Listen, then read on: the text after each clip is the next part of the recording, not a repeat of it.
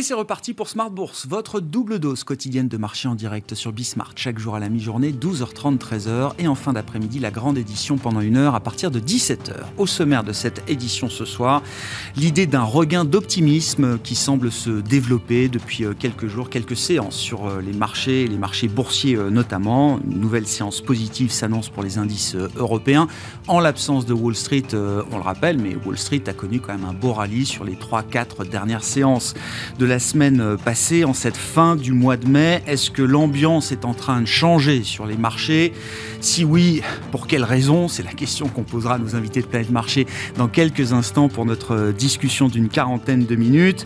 Le marché qui semble euh, mettre un peu plus d'attention peut-être sur les problématiques de croissance pour euh, demain. Hein. Sans doute que l'idée d'une récession est peut-être un peu prématurée, mais quand même, ce sont bien les euh, problématiques liées à la croissance qui semblent l'emporter dans l'esprit des investisseurs depuis quelques jours, quelques semaines maintenant, alors que l'inflation continue euh, d'augmenter. Hein. On va le voir demain en zone euro avec la première estimation d'inflation euh, européenne pour le, mois de mai, mais on a déjà eu quelques chiffres solides en provenance d'Espagne, voire d'Allemagne, qui montrent qu'on devrait marquer un nouveau record euh, en termes d'inflation sur un an en zone euro pour le mois de mai, autour de 8%. Hein. C'est à peu près le chiffre qu'il faut avoir en tête pour l'inflation agrégée en zone euro. On a vu une surprise à la hausse en Allemagne sur le mois de mai avec 8,7% d'inflation sur un an printé en Allemagne après 7,8%. Et puis une inflation qui reste là aussi au-delà des 8% euh, en Espagne.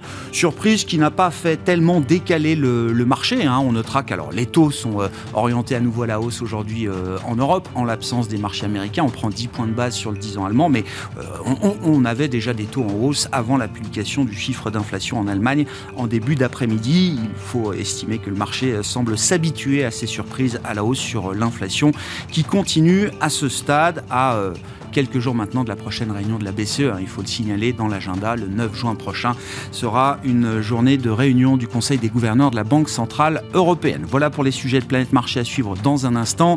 Les infos clés de marché euh, avec Alix Nguyen dans quelques secondes. Et puis dans le dernier quart d'heure de Smart Bourse, vous pourrez euh, voir ou revoir euh, une gérante de chez Richelieu Gestion qui était avec nous en fin de semaine dernière pour évoquer le thème des entreprises familiales en bourse. Un thème qui est particulièrement affecté par euh, les investisseurs depuis longtemps. Est-ce que ces entreprises familiales ont euh, passé le stress test des dernières années, le stress test pandémique, le stress test de l'incertitude géopolitique et de l'inflation?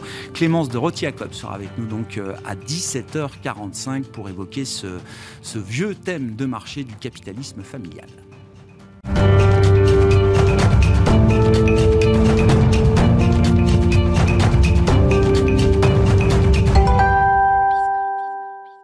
Mais d'abord, le résumé de la séance du jour, séance européenne essentiellement en l'absence de Wall Street fermée pour Memorial Day, c'est avec Alix Nguyen. Le vert domine toujours à Paris si Wall Street ne fait pas office de boussole aujourd'hui. Celle-ci est enfermée à l'occasion du Memorial Day.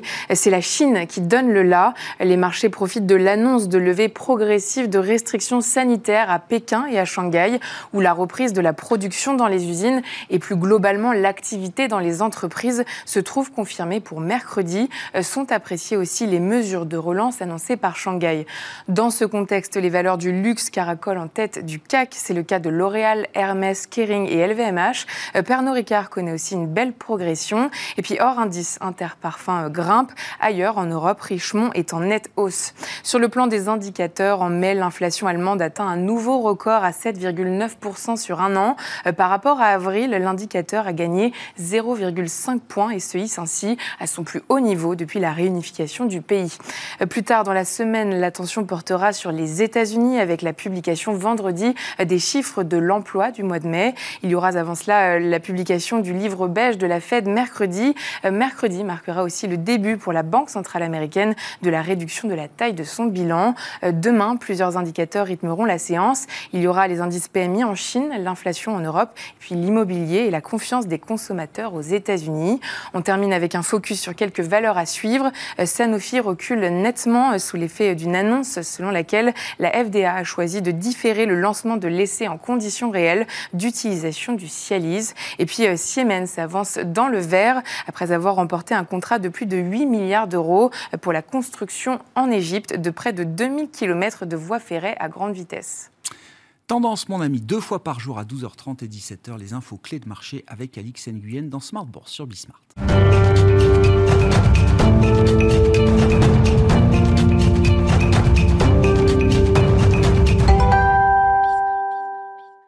Trois invités avec nous chaque soir pour décrypter les mouvements de la planète marché. Valérie Gastaldi est avec nous ce soir, stratégiste de Day by Day. Bonsoir Valérie. Bonsoir Grégoire. À vos côtés, Stéphane Déol, responsable de la stratégie d'Ostrom Asset Management. Bonsoir Stéphane. Bonsoir Grégoire. Merci d'être là. Et Émeric Didet qui est avec nous également en plateau ce soir. Bonsoir Émeric. Bonsoir Grégoire. Ravi de vous retrouver. Vous êtes directeur de la gestion de Pergam. Valérie, les investisseurs sont de grands sentimentaux, euh, toujours. et, et, les prix euh, font bouger le sentiment des investisseurs. Le 20 mai dernier, mm -hmm. c'était il y a pas si longtemps, hein, c'était il y a 10 jours à peine, c'était la, la fin de la, la, la semaine de l'échéance euh, sur les marchés dérivés notamment. On avait un S&P 500 qui flirtait avec alors, la limite symbolique du bear market, hein, une baisse de 20% et plus par rapport au, au pic de, de début d'année. On commençait à voir Apple également s'enfoncer en, en bear market. Ça, c'était il, il y a 10 jours depuis quelques séances, 3-4 séances à peine, certes, on a l'impression que l'histoire a changé. Est-ce que l'histoire a changé? Est-ce que l'ambiance de marché, en tout cas, est en train de se renverser aujourd'hui, euh, Valérie? Alors, c'est une question à laquelle il est compliqué de répondre parce qu'il n'y a pas une histoire de marché. Il n'y a pas une ambiance, il y en a plusieurs euh, qui euh, coexistent à tout moment. Mais Là, en ce moment, c'est peut-être euh, encore plus euh, évident euh, ou important qu'à d'autres moments. Alors, ces, différentes histoires, il y a plusieurs façons de, de, les représenter. D'un point de vue fondamental, bien entendu, il y a la problématique de l'inflation, il y a la problématique de la guerre en Ukraine, il y a la problématique des banques centrales, qui est bien entendu liée à celle de l'inflation, mais enfin, pas que il y a plein d'autres choses qu'on pourrait. La consommation, là aussi, enfin, tout est un petit peu lié. Hein, c'est toujours des serpents qui se mordent la queue en économie. C'est ce qui fait que c'est compliqué et rigolo. Euh, mais enfin, on a plein de tableaux euh, qui, qui, peuvent questionner. Si on prend les choses sous l'aspect des prix, on a aussi plusieurs tableaux qui, euh, qui questionnent parce que euh, sur un, un marché, c'est la confrontation euh, d'un ensemble d'investisseurs et on les schématise souvent en disant qu'il y a les investisseurs qui sont très long terme, qu'on schématise comme étant des assureurs, mais c'est très, c'est pas tout à fait juste, hein, mais bon, ça aide à, parler de, de, dire ça. Qu'on a des investisseurs long terme, qu'on a des investisseurs moyen terme, on a des investisseurs court terme, très court terme, puis on a des algos qui jouent la milliseconde, etc. Bon, et en fait, à chacun euh, on a des tendances qui mmh. correspondent à ces différentes euh, populations parce que ces gens ont des objectifs de gestion différents, ils ont des comptes à rendre à des rythmes différents, ils ont des limites de risque à respecter qui sont différentes, donc ils ne réagissent pas de la même, de la même façon au même moment. Parfois, tout le monde réagit en même temps, mmh. mais dans l'ensemble, on, on, a des rythmes de réaction qui peuvent être différents. C'est ce qui donne la liquidité, c'est ce qui assure qu'on ait un marché euh, fonctionnel. Alors, les investisseurs les, les, plus long terme, et la problématique la plus long terme en ce moment sur les marchés, c'est la problématique de l'inflation. Mmh. Jusqu'à euh, l'automne dernier, disons, euh, le discours qui était prévalent, c'était euh, oh ben, l'inflation est temporaire. Il y avait des gens qui pensaient différemment, mais pour la majorité, c'était quand même une inflation euh, temporaire.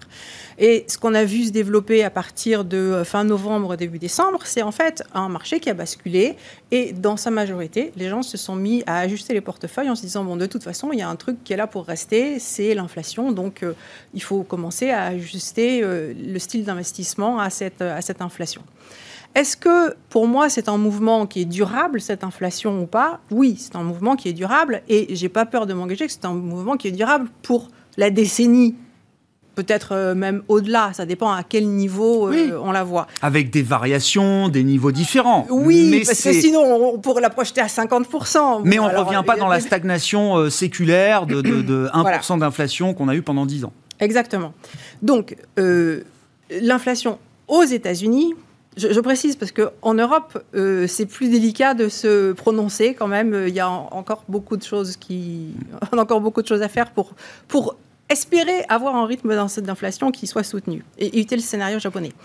Euh, euh, aux États-Unis, cette inflation, pour moi, euh, elle est durable. Donc, est-ce que euh, le style value, c'est-à-dire est-ce que euh, là aussi de façon un petit peu euh, grossière, les banques, l'énergie, l'automobile, des utilities, certaines, enfin, il y a un ensemble de, secteurs et de valeurs qui peuvent bénéficier de cette rotation sectorielle. Est-ce que ça peut durer? Oui. Est-ce que les technos et le luxe, faut pas en avoir? Bah oui. Mais alors, bien entendu, c'est des choses qui sont du long terme. Mm-hmm. Est-ce que au mois de juin, euh, c'est ça c'est ça, qu'il faut se préparer. C'est pas évident sur un mois. Mm. On a déjà beaucoup baissé sur les technos, euh, on a beaucoup baissé sur le luxe. Potentiellement, ça peut rebondir un petit peu plus. Mais donc, il faut faire vachement attention à ces horizons de temps. Mm. Euh, alors, est-ce que la baisse qu'on a vue se développer sur le S&P depuis le mois de janvier, sur le Nasdaq depuis le mois de décembre, est-ce que cette baisse elle, elle va se terminer et elle va laisser place à un rebond de un mois ou deux mois ou trois mois, cet ordre de grandeur-là, je pense que c'est possible. En fait, je pense que c'est particulièrement possible en Europe. Euh, alors, je sais que ça peut paraître un petit peu euh, étonnant parce que, a priori, c'est l'Europe qui doit être euh, le plus pénalisée en termes de croissance mmh. par rapport aux États-Unis pénalisé par la guerre en Ukraine, etc. Mais moi, j'ai beau regarder euh, les corrélations entre les indicateurs économiques et les cours de bourse, je, n'en vois pas. Hein. Il n'y en, a, il y en a pas. Ça ne sert pas à gagner de l'argent. Ça sert à comprendre ce qui se passe dans l'économie. Bingo, ça oui. Ce qui va se passer en bourse, oui. zéro. C'est deux histoires qui divergent parfois et qui peuvent diverger longtemps. Alors, même si elles ne divergent pas, il n'y a pas de. Euh, on ne peut pas gagner de l'argent en se disant quand les indicateurs s'améliorent, il faut acheter les marchés, quand ils se détériorent, il faut les vendre. Bon. Euh, donc euh, voilà, je, mets ça de côté. Qu'est-ce que je constate? C'est que quand même, depuis le début du mois de mars, on a des marchés européens qui se tiennent mieux que les marchés américains, même en tenant compte du change? Du change. Bon. Donc, quand on entend, quand on lit dans les médias que euh, les investisseurs quittent l'Europe, moi je dis, je veux bien que les investisseurs vendent l'Europe. Mais pourquoi est-ce que l'Europe baisse moins que le reste? S'ils vendent l'Europe, enfin, donc c'est pas vrai ils, ont vendu. Déjà, oui, c'est ça. Ils, avaient déjà tout vendu avant. Ça, clair. Oui, Il n'y a plus beaucoup d'Europe à vendre chez les euh, investisseurs internationaux. C'est plus le cas. Euh, en fait, là, en ce moment, l'Europe est la zone mondiale qui est la plus achetée. Mm. C'est là-dessus qu'il faut être euh, pondéré. et quand, on, quand je regarde l'ensemble des tendances de, de, tous les indices, en fait, le S&P 500 ou le stock 600 en Europe ont tous les deux eu des baisses qui correspondent à 38% de la hausse depuis mars 2020. Alors vous allez me dire que c'est complètement ésotérique. Je suis d'accord, mais ça marche vachement bien. Donc moi, mathématique. Oui. c'est des retracements de Fibonacci. Enfin, non, mais... non, mais on peut pas expliquer pourquoi le retracement de 38% fonctionne. C'est un truc, euh, voilà. Il se trouve que euh, c'est quand même quelque chose quand on l'utilise. Quand un marché s'arrête sur le 38% de retracement, il a encore le potentiel de retourner sur ses sommets. Il faut faire gaffe parce que ça ne marche pas à tous les coups. C'est juste, à un moment, il faut en profiter. Alors, à ce moment, il faut en profiter.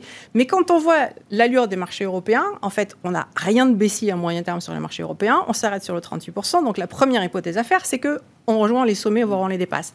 Aux États-Unis, c'est moins vrai parce qu'en fait, on a été sur plusieurs indices américains Enfin, la, rotation sectorielle est tellement importante, le poids des valeurs technologiques est tellement fort qu'aux États-Unis, ça va peut-être moins bien marcher. Donc en fait, quand on regarde les prix, ça nous dit aux États-Unis il y a un handicap, et quand on regarde les forces relatives en allocation d'actifs, pareil, on nous dit bah, c'est plutôt l'Europe qui marche. Donc euh, c'est étonnant, euh, mais moi je ne suis pas, euh, je ne vois pas qu'on serait à l'abri d'une surprise de plus, qui serait de voir les indices européens monter au plus haut. Donc il y a plutôt un risque à la hausse et, ah plutôt un relatif sur les actions européennes versus actions américaines Exactement. pour quelques semaines, une paire de mois peut-être. Voilà, une paire pour l'été quoi. Après, on verra ce qui se passe à l'automne, mais déjà le, premier coup de moyen, de long court terme, petit moyen terme, on lui donne le nom qu'on veut.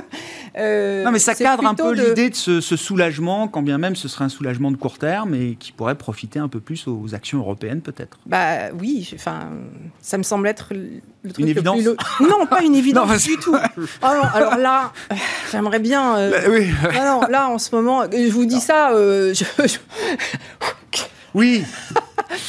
je m'accroche à mon bureau, les calls, mais oui, bien je sûr. suis obligé de raisonner de façon rationnelle, et c'est ce que me disent mes données. Est-ce que quelque chose a, a, changé dans la manière dont le ou les marchés fonctionnent depuis quelques semaines, euh, Stéphane? On voit, euh, alors on a vu notamment début mai euh, que les taux rebaissaient. Ce qui n'empêchait pas, dans une première séquence, de voir les actions continuer de baisser. On avait des baisses de 10 points de base sur le 10 américain et le Nasdaq mmh. perdait encore 2-3%. Mmh. Ça, c'était jusqu'à la semaine dernière. Et c'est vrai que depuis quelques jours, on a l'impression qu'on trouve peut-être euh, l'idée d'un équilibre, au moins euh, temporaire. Euh, moi, je pense qu'on est un peu sur un pivot à l'heure actuelle sur les marchés. C'est-à-dire que pour moi, les marchés ont été obsédés par l'inflation. Il y a eu ce débat depuis un an sur est-ce que c'est transitoire ou pas. Bon, je pense que ça y est, tout le monde a compris qu'il y avait de l'inflation, tout le monde a compris que ce n'était pas vraiment transitoire, et tout le monde a compris qu'on a un vrai problème d'inflation. Donc pour moi, c'est un peu l'histoire d'hier, ça. Euh, il n'y a plus vraiment de débat, tout le monde est à peu, à peu près convergé sur la même histoire, sur l'inflation. Le vrai débat, pour moi, il est sur la croissance. Et sur la croissance, par contre, il y y a un vrai sujet. Pourquoi? Parce que si vous regardez les estimations des analystes sur les BPA, elles sont en progression de 8% depuis le début de l'année. Mm, mm, Alors que mm, typiquement, ils partent de trop haut, ils baissent en moyenne de 10% sur l'année. Donc il y a quelque chose de très très bizarre sur la résilience des profits des entreprises depuis le début de l'année. On a la même chose sur les PMI, sur les indicateurs avancés, qui, malgré l'Ukraine, malgré le confinement en Chine, malgré enfin, tout, tout ce qui se passe, tiennent relativement bien. Moi, j'ai, euh, j'en suis une bonne vingtaine plus des deux tiers étaient meilleurs qu'attendus le mois dernier. C'est-à-dire qu'ils ont baissé, mais ils ont baissé beaucoup, beaucoup moins qu'attendus, et ils restent sur des niveaux élevés. Donc il y, y, a un truc bizarre, honnêtement. On est tous en train de se dire, entre l'Ukraine, la Chine, l'inflation qui rogne le pouvoir d'achat des ménages, etc., il est évident qu'on va avoir une récession, et les données nous disent exactement l'inverse à l'heure actuelle. Donc pour moi, l'incertitude, elle est là maintenant. C'est-à-dire que le débat sur l'inflation, on a parlé 50 euh, fois, j'ai eu le plaisir d'être ah, bien sûr, mais pour moi, c'est fini. Il n'y a, plus, il a plus vraiment de débat. Le vrai débat, il est sur la croissance. Et je pense que, euh, alors moi, mon interprétation, c'est que si vous regardez dans les services, le, le moral des entreprises est très lié aux indicateurs de confinement. C'est-à-dire que bah, quand vous réouvrez l'économie, comme par hasard, euh, les hôtels, les restaurants euh, travaillent plus. Donc ça, c'est un effet court terme qui va vite disparaître. Vous revenez à la normale, en quelque sorte. Sur l'industrie, je pense que l'histoire est différente. C'est plus une histoire de stock. C'est-à-dire qu'on a eu la crise Covid. Il y a beaucoup de secteurs qui sont arrêtés parce qu'il n'y avait plus de stock, qui sont en train de restocker et de restocker plus qu'avant la crise. Massivement. Parce que, voilà. Eh oui. Bon, mais ça, c'est On l'a vu chez les grands retailers américains. C'est des progressions de stock de 20 à 40 Oui, parfois, oui. Hein. On avait des indicateurs de stock sur chiffre d'affaires qui étaient à des niveaux catastrophiques. C'est-à-dire qu'en fait, ils n'avaient plus du tout de stock. Il n'y avait plus rien à vendre. Hein, et donc, je pense que non seulement ils reconstituent leur stock, mais ils, ils surstockent. Des... Ils, sur... ils surstockent. Si c'est ça l'histoire, c'est purement du court terme. Ouais. Et donc, si c'est ça l'histoire, on pourrait avoir des PMI, des euh, ISM, des euh, Dieu sait quoi, qui se cassent la figure quelque part cet été et de manière très très violente. Et pour moi, pour moi l'incertitude, elle est là maintenant. Elle est plus sur les prix, elle est sur les volumes. On voit et dans les PMI euh, manufacturiers, quand on regarde alors, les indicateurs mmh. avancés des indicateurs avancés, les nouvelles oui. commandes par exemple, ça, ça, baisse assez fortement là. Oui, alors que les stocks progressent. Voilà. Et ça, quand on fait l'un moins l'autre, normalement, c'est un très très bon indicateur avancé. Parce que quand vous avez plein de stocks et euh, personne pour les acheter, c'est Bon, bah oui. c'est parfois c'est assez simple l'économie. C'est euh, on comprend que le, le futur est pas très très rose. Donc on est dans cette situation là, mais force est de constater que pour l'instant tous les indicateurs sont beaucoup plus résilients que ceux à quoi on s'attendait. D'accord. Et donc pour moi l'incertitude majeure elle est là. Parce Et c'est ce, va... ce, qui explique Ouais. C'est le rationnel ou le narratif qui explique peut-être ce rebond de marché. On a les, les investisseurs ont cru euh, trop vite, trop tôt peut-être à l'idée d'une récession, et les derniers indicateurs, quand bien même ils se dégradent, ne ouais. se dégradent pas suffisamment pour euh, se mettre en ordre de bataille aujourd'hui pour une récession euh, dès demain. Pour moi, il y a deux catalyseurs. Il y a un catalyseur de court terme, qui est que si on regarde le positionnement des marchés, en particulier les CTA, enfin je ne vais pas rentrer trop dans les mmh. détails, on était sur des choses qui étaient quand même assez extrêmes il y a une semaine ou deux. Ce qui est logique, hein, la, la, bourse baisse, baisse, baisse, vous accumulez des positions, il y a un moment, euh, vous tirez trop l'élastique dans un sens, pof, ça repart. Ça, c'est ce qu'on appelle un, un, bear market rally, c'est euh, la bourse rebondit, ça peut rebondir très très violemment euh, sur certains jours. c'est pas forcément un très bon signe. C'est juste des positions qui se sont accumulées, que vous coupez, donc pouf, vous rebondissez, et puis vous repartez à la baisse. Il y a une deuxième chose, moi, qui m'a surpris, c'est les minutes du dernier FOMC de la Fed parce que depuis un an, la Fed nous a quasiment systématiquement surpris du côté hawkish, c'est-à-dire au côté restrictif. Et là, il y avait pour la première fois depuis, euh, oui, depuis un an, une petite musique plus, euh, plus euh, dovish. Alors, je, il ne faut pas dire dovish parce qu'on n'était pas jusque-là. Alors, pour l'anecdote, on en parlait avant le, de passer à l'antenne. Moi, mon pari, c'est que le changement d'attitude de la Fed euh, aura été pour euh, Jackson Hole. Force est de constater qu'on commence déjà à voir certains membres de la Fed qui commencent à dire oulala, attendez, euh, sur la deuxième moitié de l'année, on ne sait pas trop, etc. Et donc, on n'est plus sur une Fed monomaniaque qui ne parle que d'inflation et qui saute sur les freins quoi qu'il arrive. On est sur une Fed qui commence à nous dire oui, oui, on a un problème d'inflation, ça c'est, on a tous bien compris.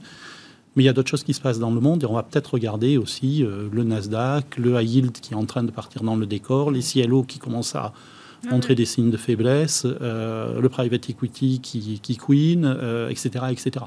Et dans ce cas-là, on n'a plus exactement la même Fed en face de nous. Une Fed qui est moins exclusive dans la, gestion de son mandat, qui comprend euh, l'emploi, la croissance. Et dans ce cas-là, peut-être que le poutre de la Fed n'est pas si loin. Que ah là là, ah, ce serait beau. Jackson Hole, j'ai pas la date précise, mais c'est fin août, hein, c'est ça, c'est le grand Ils pas invité, symposium dans le Wyoming. Euh, qui devrait pouvoir se tenir peut-être en présentiel euh, cette année, on verra, mais qui marque, comme on le dit traditionnellement, la rentrée des banquiers centraux à la fin du mois d'août. Euh, vos commentaires de marché, Émeric, ça fait longtemps qu'on ne s'est pas vu, effectivement, donc on est un peu dans une séquence peut-être un peu court-termiste, mais euh, euh, est-ce qu'il y a eu un, excès de pessimisme? Est-ce que c'est légitime que cet excès soit un peu corrigé? Est-ce que les, risques accumulés dans le passé récent sont encore des risques importants pour l'avenir? Et notamment ce shift de l'inflation, des inquiétudes inflationnistes vers des inquiétudes plus tournées sur la croissance. Des, risques des, et des problèmes il en reste, il en reste beaucoup aujourd'hui dans les marchés. Maintenant, il y a quelque chose qui, euh, qui ne change pas et qui, euh, qui est très convaincante, c'est la confiance qu'on peut avoir envers les banquiers centraux. Et ça, c'est quelque chose qui n'a pas changé, qui ne se, qui, on n'en démord pas de cette confiance-là, qui vont arriver à gérer correctement euh, cette, crise qu'on a et cette ces problématiques qu'on connaît aujourd'hui. Euh, on a bien vu la Banque Centrale Européenne faire beaucoup de changements dans sa politique monétaire depuis 18-24 mois, dans son discours, dans sa façon de penser, dans sa façon d'adresser les problèmes. Et, euh, la Réserve fédérale américaine également être capable d'être sur un volet beaucoup plus large, avec, finalement beaucoup de discussions également avec le Trésor. Donc aujourd'hui, des, situations sur lesquelles on a toujours aussi confiance dans les banques centrales parce qu'on sait que c'est elles qui ont tout, qui ont beaucoup en tout cas de clés euh, pour pouvoir euh, nous sortir de cette crise. Donc elles n'ont pas tant perdu de crédit que cela, malgré des erreurs d'analyse peut-être sur euh, l'inflation, malgré un, retard à l'allumage, etc. Vous dites elles ont réussi à garder quand même une certaine crédibilité. Une certaine crédibilité et, on voit ce, ce discours qui est d'un côté pendant un certain temps très contraignant, très incitatif sur la hausse des taux qu'on va avoir. Et puis, euh, on voit même des membres de la Fed la, semaine dernière qui nous disent bon, bah, on analysera peut-être euh, ce qui va se passer cet hmm. été sur les chiffres de l'inflation, voir quels sont les effets euh, des premières hausses de taux sur, sur l'inflation. On marquera peut-être même une pause en septembre sur, sur les hausses de taux. Donc, on voit que, que, que, ces mêmes personnes qui étaient relativement dures par rapport à la politique monétaire que devait prendre la Réserve fédérale américaine, avoir un discours un petit peu plus mesuré. Et donc, on a toujours euh, ce système qu'on a depuis un certain temps euh, sur, euh, sur les discours de la Fed, très restrictif, un peu plus laxiste, très restrictif. Donc, c'est quelque chose qu'on commence à percevoir et qui a ses effets dans les marchés, parce qu'on a eu des marchés financiers qui ont quand même énormément baissé sur, sur la partie action, parce mmh. que extrêmement cher aux États-Unis. des bilans assez leveragés pour pas mal d'entreprises qui étaient on va dire, euh, plus, euh, des bilans moins solides. Donc euh, toute une catégorie de la cote qui, pour lesquelles la purge était logique et, on a eu des moins 40, moins 50, moins 60% pour certaines mhm. valeurs, notamment de croissance non rentable, pour lesquelles ça se justifie dans ces, dans, ces conditions de marché. Donc, donc on a quand même une petite purge qui s'est faite aujourd'hui dans les marchés. Donc d'avoir un discours un tout petit peu plus, on va dire, doux, équilibré équilibré, ça permet aussi de retrouver un peu de calme. Un peu de calme sur les actions, un peu de calme aussi sur les taux d'intérêt. Mhm. Parce que les taux d'intérêt, ils sont quand même calmés. Le 9 mai, on était à 3,15 sur le 10 ans américain. On est à 2,70. Donc on est déjà un tout petit peu plus calme. Le dollar n'a pas arrêté de monter. Euh, aujourd'hui, on est à 1,07. On a pris le chemin également inverse. Donc on a des marchés qui se sont un tout petit peu normalisés, mhm. qui vont sur, euh, sur une logique de, de normalisation. Et puis on a encore une fois, pas non plus les indicateurs du stress, de la peur qui sont euh, non plus allumés en rouge. Mm. L'or n'est pas à 2500 euh, dollars l'once. Mm. Euh, on est resté à des niveaux où l'or est resté très calme. le franc suisse aussi, il a, il a joué son rôle. Donc on voit ces, ces quelques notions qui finalement nous incitent à dire oui, on a peut-être on est peut-être allé un peu loin sur certains, on peut avoir une reprise. Alors de là, la, grande question, c'est est-ce que c'est un, un beer market rally et donc il faut d'urgence profiter de ces hausses pour, pour vendre. En plus, on est en fin de mois, il y a pas mal de CTA qui étaient très très short du marché, donc euh, on peut avoir des, des, rebalancements techniques assez important encore pendant 2-3 jours. Euh, ça, c'est la, grande question, elle est là. Et de savoir si les banquiers centraux vont arriver à délivrer, parce que euh, la question est de, savoir s'ils vont nous accompagner sur cette reprise et, trouver des solutions. Le, marché est très macro, ça, il n'y a pas de doute, mais dans les dernières semaines, ce qui a aussi marqué les esprits, c'est des avertissements micro alors à valeur macroéconomique, parfois euh, Walmart, Target, euh, Snap, euh, etc. C'est des avertissements qui sont un peu globaux pour la consommation de base, pour le marché de la publicité en ligne concernant Snap. Est-ce qu'il y a un vrai risque, alors au-delà des quelques semaines de soulagement, on l'espère, mais quand on se retrouvera avec les résultats d'entreprise du deuxième trimestre, est-ce que là il y a un vrai risque que ce soit la saison des warnings, la saison des avertissements, avec peut-être des anticipations bénéficiaires mal ajustées par rapport aux risques qui existent pour les entreprises aujourd'hui venant de niveaux de marge historiques.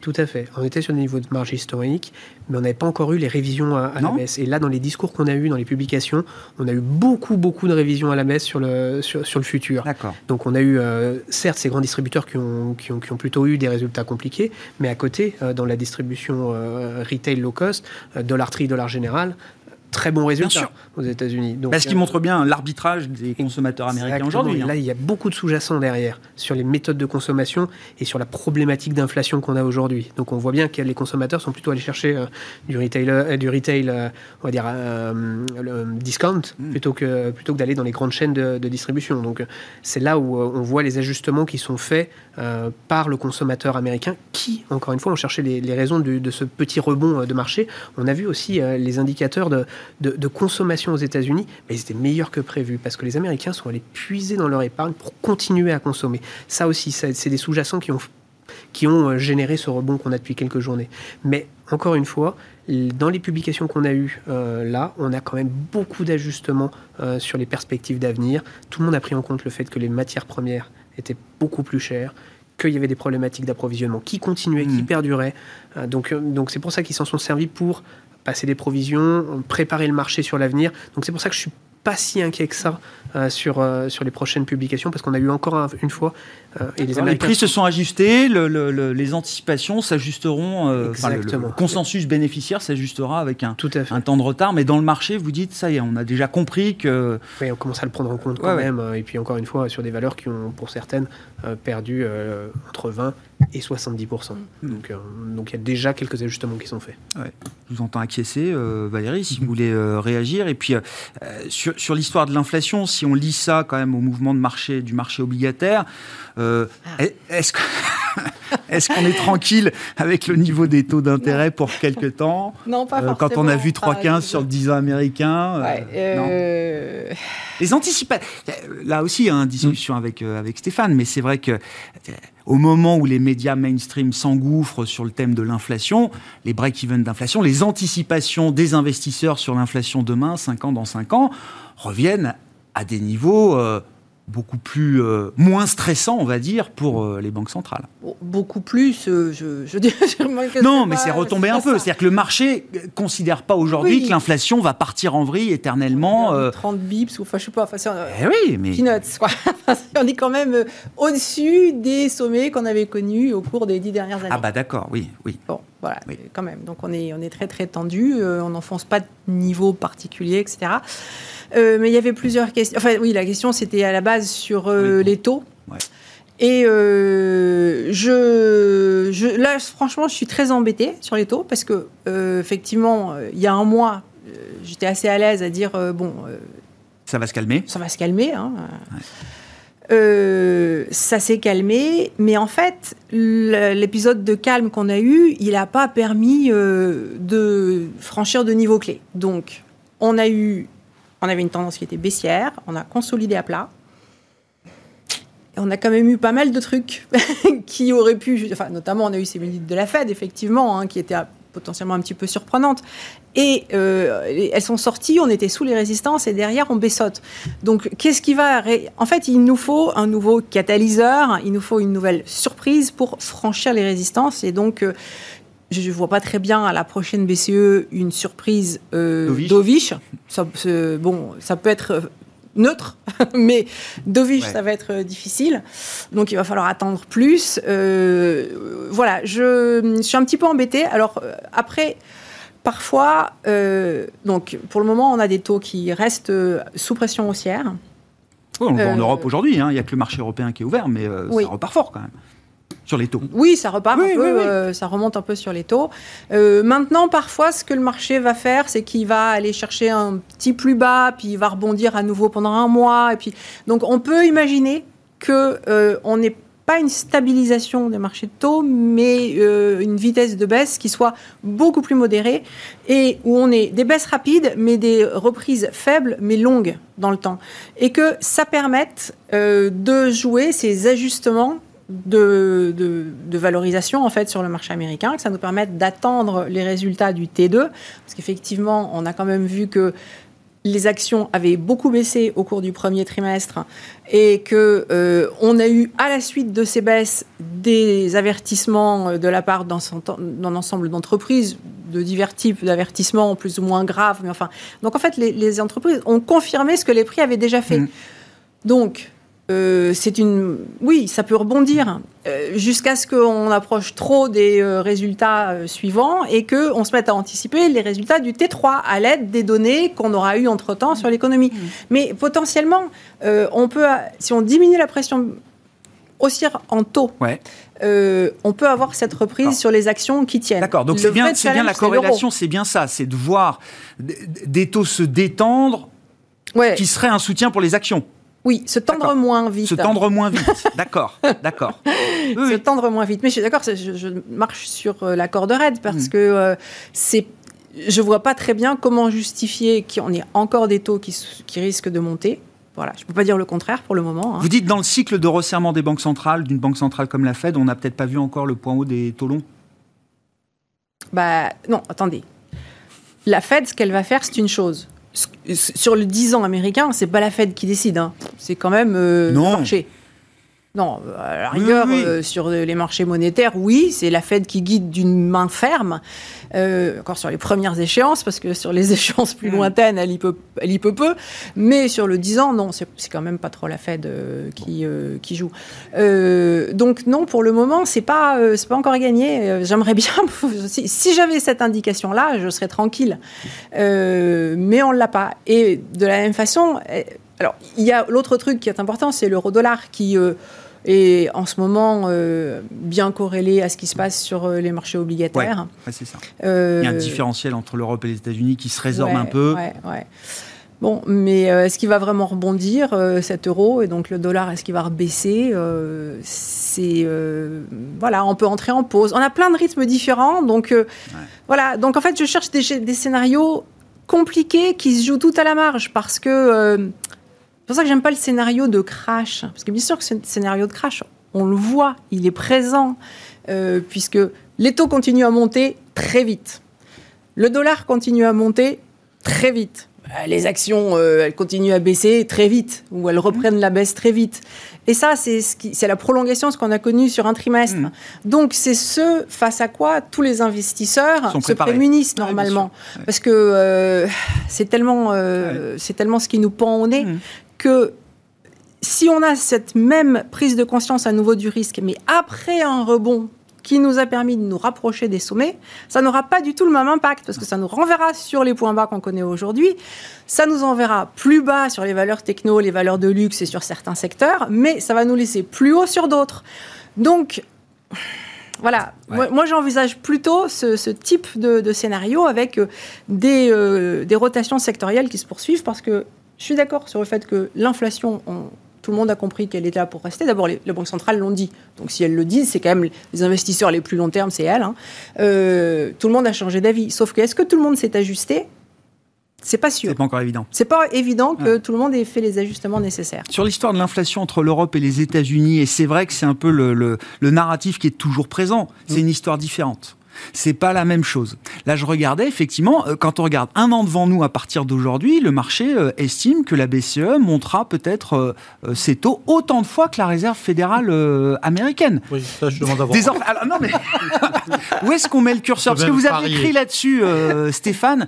C'est un phénomène global. Vous dites aujourd'hui euh, l'inflation. Oui, vous avez oui, oui. assez peu de doutes là-dessus et assez peu de doutes que l'histoire, que l'Europe suivra l'histoire américaine, même si c'est dans une ampleur différente. Mais oui, que- oui, mais enfin, on, on m'a dit euh, non, mais euh, l'inflation européenne, c'est que du, c'est que du pétrole. Regardez, c'est pas bon, c'est pas que du pétrole. Après, enfin, tout a suivi les États-Unis comme d'habitude avec deux trois trimestres de retard. Donc, euh, il faut garder à l'esprit que si vous regardez l'inflation dans les pays de l'OCDE, 80% c'est de l'inflation globale. C'est-à-dire, c'est corrélé. Euh, donc, dire que l'Europe va décorréler des États-Unis. Euh, c'est possible, hein, tout est possible en économie, mais ce serait une aberration totale d'un point de vue euh, euh, historique.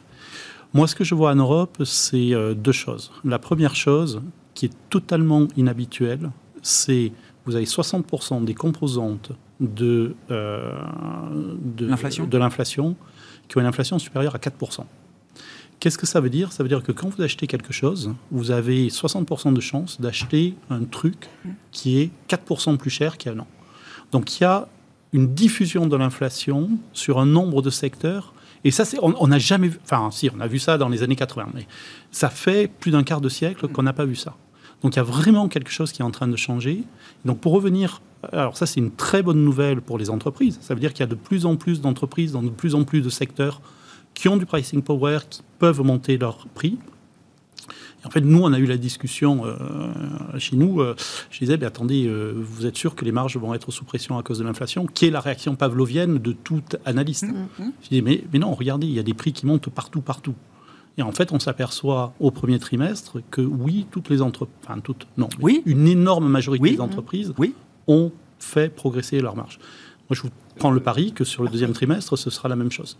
D'accord. Par contre, c'est un vrai gros problème pour les banques centrales. Parce que c'est plus un choc pétrolier ou alimentaire, c'est un choc qui se diffuse et donc c'est un choc qui est pérenne. Il a, pour Ça veut dire qu'il faut que les salaires montent. quand alors, même, euh, justement, Stéphane. excellente remarque, j'allais y venir. Mm.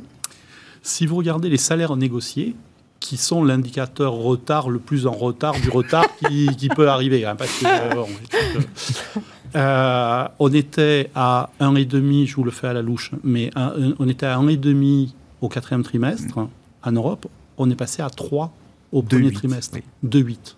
C'est la plus forte hausse Mm. trimestrielle depuis que les statistiques existent. C'est des effets de rattrapage ou c'est une Oui, boucle prix-salaire En partie, mais C'est pas la même histoire. Rattrapage one-off, parce que effectivement on fait face à un Euh, moi, choc inflationniste. je m'en fiche. hein. C'est les, les salaires progressent. Ça veut dire qu'il y a quelque part un, pouvoir de négociation qui a changé. Ça veut dire que les anticipations des ménages ont changé. Et donc, il y a quelque chose comme une, une boucle salaire-prix qui, est- qui est en train de se mettre en place. Moi, j'avais publié un modèle en début d'année qui disait 4% à la- sur les salaires à la fin de l'année. Ah bon, on y est déjà. là, Euh, oui, oui, enfin. Ça faisait rire tout le monde, on y est quasiment. Ouais. Euh, donc, euh, non, non, il y, a- il y a vraiment quelque chose qui est en train de se passer, je pense, sur l'inflation et qui est totalement inhabituel. euh, enfin, habituel. Il faut remonter à plus d'un quart de Mhm. siècle. Mais je pense qu'il faut vraiment changer de logiciel. Et donc pour conclure là-dessus, pourquoi est-ce que la BCE ne montera pas ses taux le 9 juin, la semaine prochaine? Alors, euh, pas le 9 juin, parce que. Mais pourquoi Que- parce que- qu'ils ont Quels dit- sont les arguments qui lui permettront de justifier la semaine prochaine qu'elle ne monte pas ses taux Parce qu'ils ont dit, il est hors de question qu'on monte les taux avant d'avoir fini le QE. D'accord, oui, mais ça, Pour- ça repose sur rien, ça. Ah ben oui, ça je suis d'accord, mais c'est comme ça qu'ils veulent le faire. D'accord. Donc euh, c'est pas moi qui décide. D'accord. hein. Et ça, ça ne changera pas d'ici le 9 juin. Oh, je serais très très surpris. Ils l'ont répété, répété 50 000 fois depuis un an. Mais par contre, oui, hausse des taux en juillet. Donc c'est simplement sur la base d'une règle du jeu fixée comme ça de manière un peu arbitraire que la BCE ne montera pas ses taux euh, 9 juin Je et, serais- et prendra prendra euh, six semaines de retard supplémentaire pour monter ses Je taux serai là. le 21 Mais c'est eux que Dieu nous en, nous en garde. je monterai les taux à cause de l'inflation et je garderai du QE pour éviter que les spreads italiens explosent. Euh, la Exactement BCE ce que la BCE ne va pas faire. Exactement. Voilà. Et du coup, euh, c'est peut-être pour pas. ça que, qu'ils m'embaucheront C'est pour ça que vous n'êtes pas embauché à la BCE encore. Qu'est-ce qu'on fait dans ces marchés? C'est un peu la question pour finir. Euh, là, euh, avec des investisseurs, des clients privés, euh, notamment, est-ce que bon, est-ce qu'ils ont, est-ce qu'ils ont un peu stressé, paniqué? Est-ce que certains ont envie de racheter aujourd'hui? Tout dépend évidemment de ce qu'ils ont fait ces derniers mois, mais est-ce qu'il y a quand même déjà des opportunités, y compris quand on se projette peut-être, et même surtout peut-être si on se projette sur du moyen long terme aujourd'hui? Ou ce qu'ils ont fait pendant ces dernières années, parce qu'en fait Ah, c'est ouais, très différent s'ils ont ouais. euh, un historique de placement important. Il Ouais. faut, bien se rappeler qu'on sort de 10 ans de, de forte hausse de, de marché financier.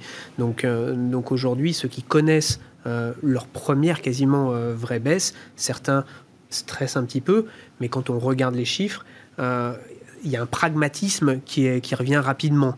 Euh, parce que justement les valorisations étaient remontées à des niveaux, montées à des niveaux qui étaient difficilement justifiables et sur lesquels on a beaucoup plus de facilité à justifier certaines choses aujourd'hui. Maintenant, quand on regarde l'avenir, euh, on garde du cash dans les, euh, dans les comptes parce que si jamais il y a, il y a de nouveau euh, une phase de baisse, il faut avoir des, euh, des liquidités pour pouvoir investir. Ça, c'est une, certitude. On continue d'être euh, un peu en dehors du marché obligataire, euh, mais là aussi, on sait qu'à un moment donné, avec les écartements de spread de crédit qu'on a eu, notamment sur le haut rendement américain, il va y avoir des super opportunités euh, à saisir parce que justement, les taux ont monté et les spreads se sont écartés. Donc il y a un moment donné où... euh, Suffisamment, même si une récession devait se matérialiser. ça va arriver. Ça va arriver. C'est-à-dire qu'on n'est pas encore au moment d'investir. Mais voilà, c'est pour ça qu'il faut avoir des liquidités pour pouvoir investir sur le marché, euh, éventuellement sur le marché, donc action si jamais il rebaisse, mais sur le marché surtout obligataire, sur lequel on a eu plutôt tendance à sortir de ce marché euh, en fin d'année, début d'année. Et là, il va y avoir quand même de très belles opportunités. C'est là qu'il y aura peut-être même les meilleures opportunités, elles seront, peut-être là. Et C'est d'abord sur le crédit le trouvera un Ouais risque-rendement euh, intéressant intéressant. parce qu'on va pouvoir bloquer des taux d'intérêt pour, euh, sur l'avenir. Même si on a de l'inflation, l'inflation elle a connu son pic en mars euh, aux États-Unis. Il y a de grandes chances en tout cas. Et, et du coup, euh, on aura quand même une normalisation de ce côté-là. Donc ça vaudra le coup d'acheter l'obligataire. Et dernière chose, on alloue du capital un peu. Moi, je continue d'allouer un peu plus de capital toujours aux États-Unis par rapport à l'Europe parce que euh, je pense que malgré euh, euh, les problématiques qu'ils ont, ils n'ont pas de conflit sur leur sol avec ce qui se passe en Ukraine et ils sortiront plus vite par une ban- grâce à une banque centrale plus active, plus rapide et plus proactive vis-à-vis de l'économie américaine. Au-delà de quelques semaines, quelques mois, sur un an, vous avez plutôt envie d'être sur le marché américain plus Oui, que parce- sur le marché européen. parce que c'est là où il y aura les meilleurs, euh, les meilleurs returns et l'économie la plus dynamique, elle est quand même euh, aux États-Unis. En Europe, euh, il faut plutôt euh, avoir les très grandes euh, sociétés internationales actuellement et les petites valeurs qu'on a tant aimées en, Europe. Il y a des conditions de marché qui ne sont pas forcément réunies aujourd'hui pour aller sur cette, cette catégorie d'actifs. Donc pour le moment, plutôt US ou grande valeur européenne. On s'arrêtera là pour ce soir. Merci à vous trois d'avoir été les invités de Planète Marché. Émeric Didet, le directeur de la gestion de Pergame. Stéphane Déo, responsable de la stratégie d'Ostrom Asset Management. Et Valérie Gastaldi, stratégiste de Day by Day, étaient nos invités en plateau.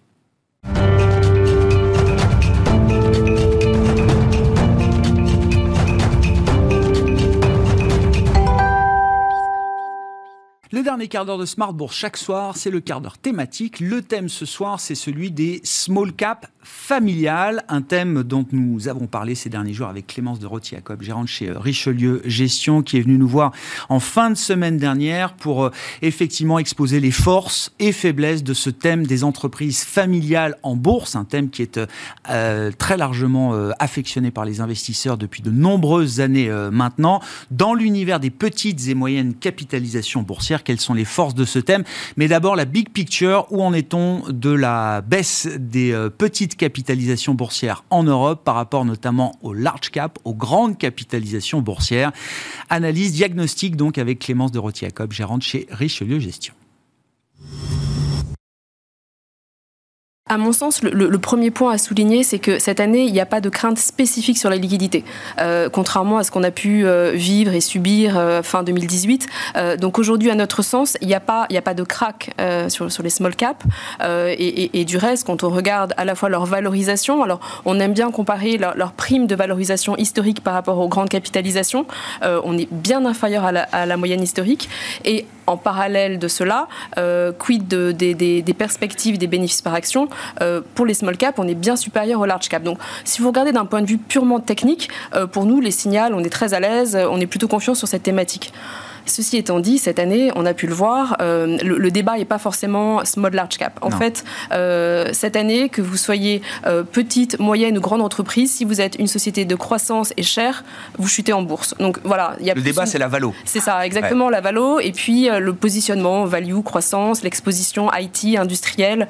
il y avait une chute des marchés très très IT en début d'année, le marché suédois qui était un marché très cher, notamment dans, les mid cap, small et mid cap. et puis après avec euh, la, guerre en Ukraine. Euh, c'est plus l'industrie qui a souffert avec la, montée de l'inflation. Donc le, débat est plus là à notre sens aujourd'hui. Euh, ce qui est plutôt positif pour les small caps, puisque nous espérons qu'une fois la normalisation arrivée, l'écart de valorisation qui est quand même historique, à notre sens, sera normalisé. Et vous êtes confiant, parce que là, le, grand débat du moment dans le, PE, alors les, les valos sont ajustés avec la baisse des cours de bourse. La question, c'est celle du E, des, des, earnings.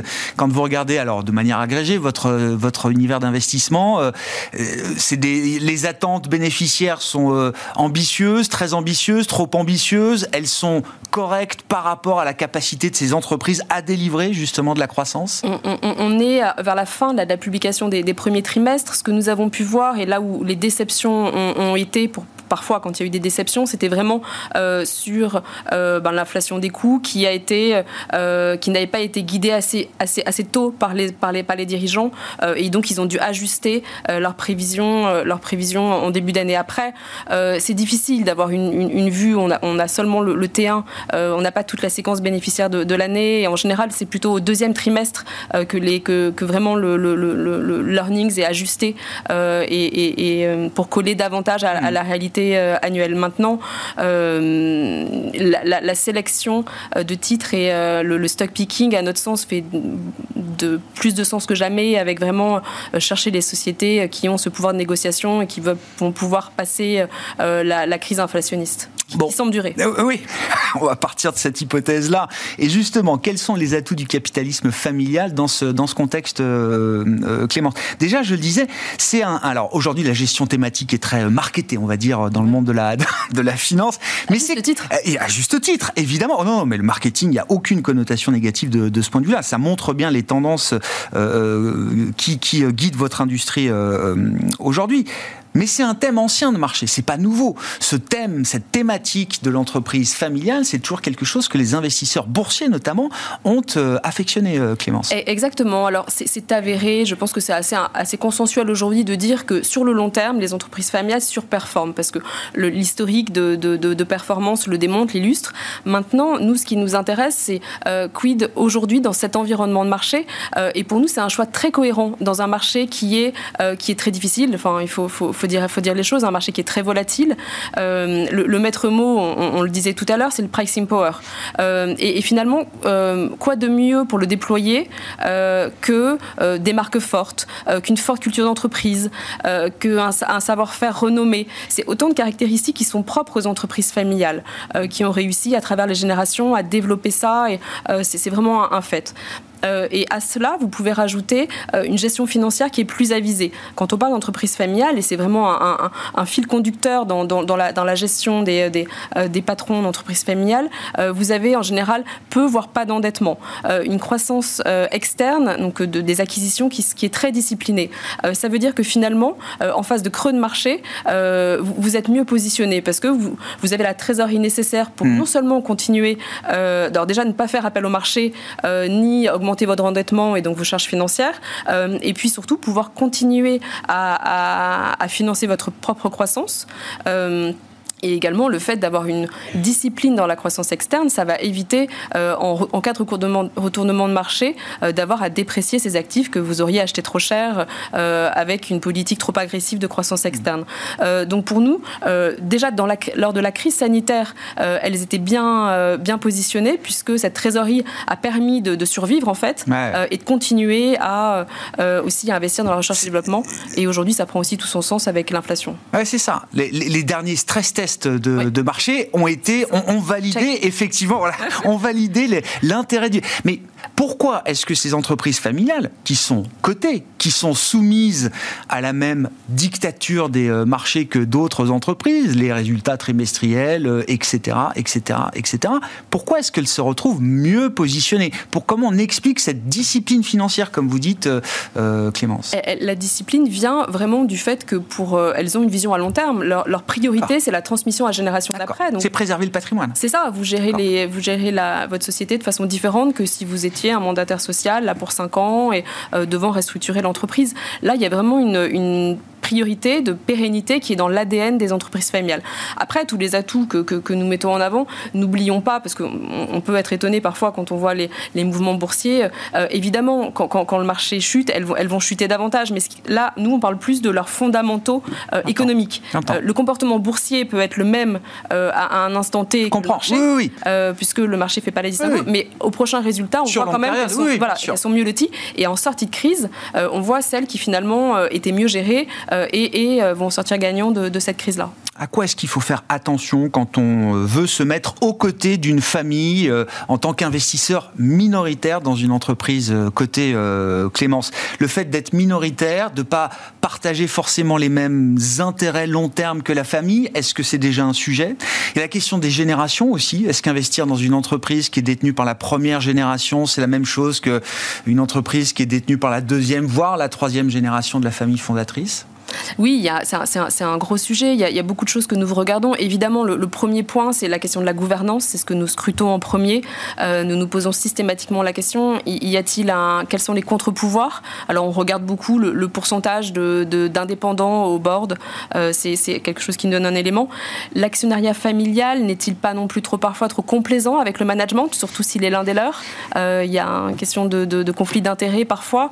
Est-ce que quand la situation opérationnelle est difficile euh, il n'y aurait pas une inertie qui va se créer parce qu'on est dans notre soi, et, mm. euh, alors qu'avec une vision externe, les choses pourraient euh, agir plus, plus, être modifiées ou rééquilibrées peut-être plus rapidement.